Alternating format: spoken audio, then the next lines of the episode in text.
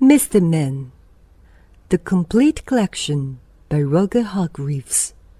50 books. 8. Mr. Messy Mr. Messy was the messiest person you've ever met in your whole life.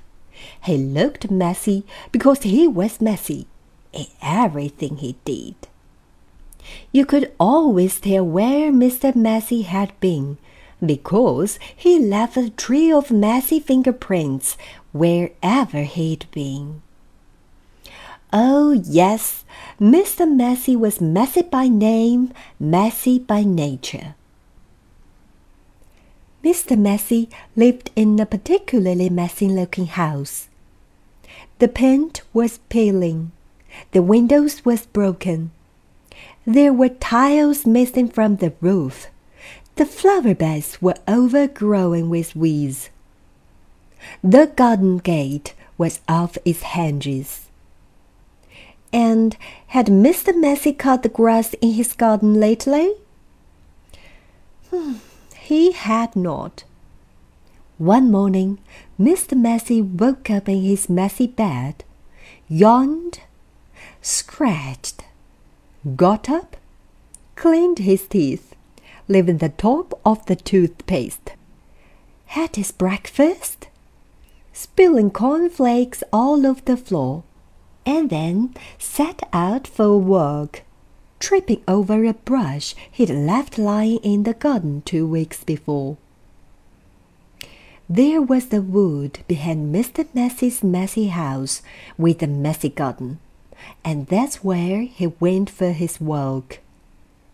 It was a particularly large wood, with lots and lots of trees, and it took Mr. Messy a long time to walk through it. But he didn't really mind, because he felt like walking that morning. So he walked and walked right through the wood until he came to the other side. And do you know what he found on the other side of the wood? Mr. Messy found the neatest, prettiest looking little cottage that he had ever seen. It had a lovely little garden with a stream running through the middle of it. There was the man in the garden, clipping the hedge. He looked up as Mr. Messy approached. Good morning, I'm Mr. Messy, said Miss Messy. I can see that, replied the man, looking him up and down. And Mr. Tidy. And I'm Mr. Neat, said another man, appearing out of the house. Tidy and neat, said Mr. Tidy. Neat and tidy, said Mr. Neat. We're in business together, explained Mr. Tidy. And the people who own this house have asked us to do some work for them. What sort of work? asked Mr. Messy. Oh, we make things nice and neat, said Mr. Neat. Tidy things up, added Mr. Tidy. Hmm, perhaps we could come along and do some work for you, said Mr. Neat, looking at Mr. Messy, who was looking even messier than usual that particular morning. But I don't want things neat and tidy, said Mr. Messy, looking downright miserable at the thought of it. Nonsense, said Mr. Tidy. Fiddlesticks, said Mr. Neat. But, said Mr. Messy. Come along, said Mr. Neat. Off we go, said Mr. Tidy. But, but, said Mr. Messy. But nothing, said Mr. Neat, and bundled him into their van, which was parked behind the house, off they went to Mr. Messy's house at the other side of the wood. Good heavens! said Mr. Neat when he saw where Mr. Messy lived.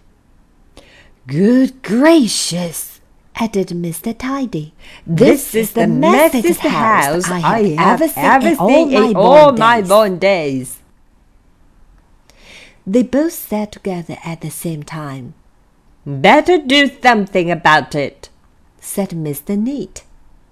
And before Mr. Messy could open his mouth, the two of them were rushing here and there about Mr. Messy's house.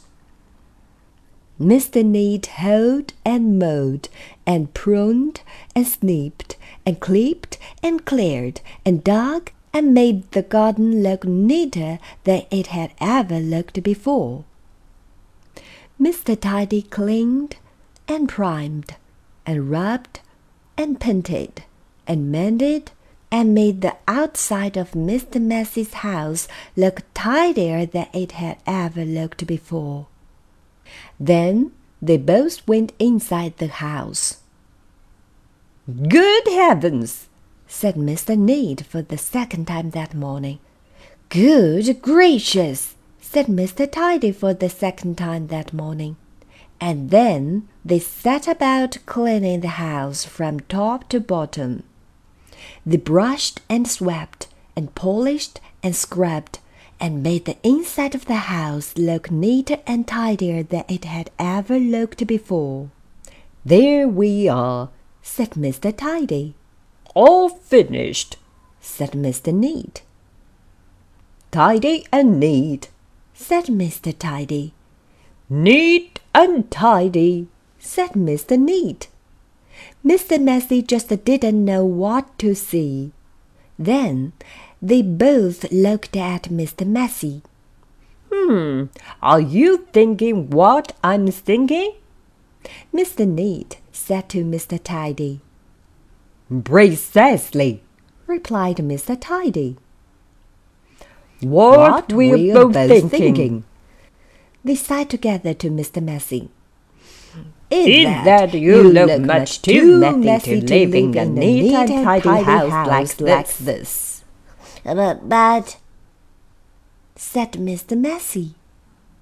But whatever Mr. Messy said was no use, and Mr. Neat and Mr. Tidy whisked him off to the bathroom upstairs. It had been the messiest room in the house, but now, of course, it was neat as the new pin.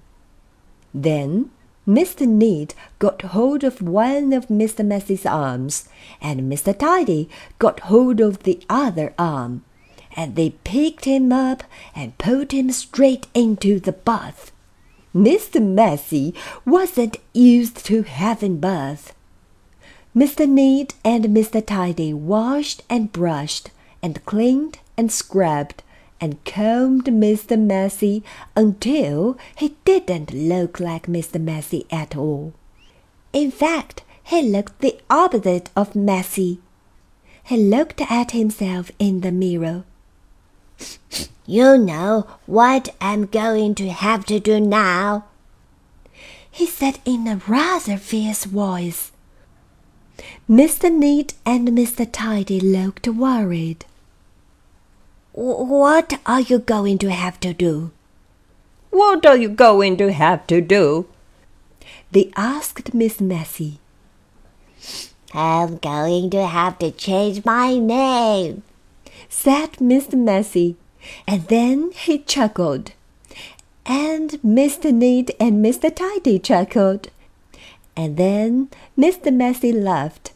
And Mr. Neat and Mr. Tidy laughed.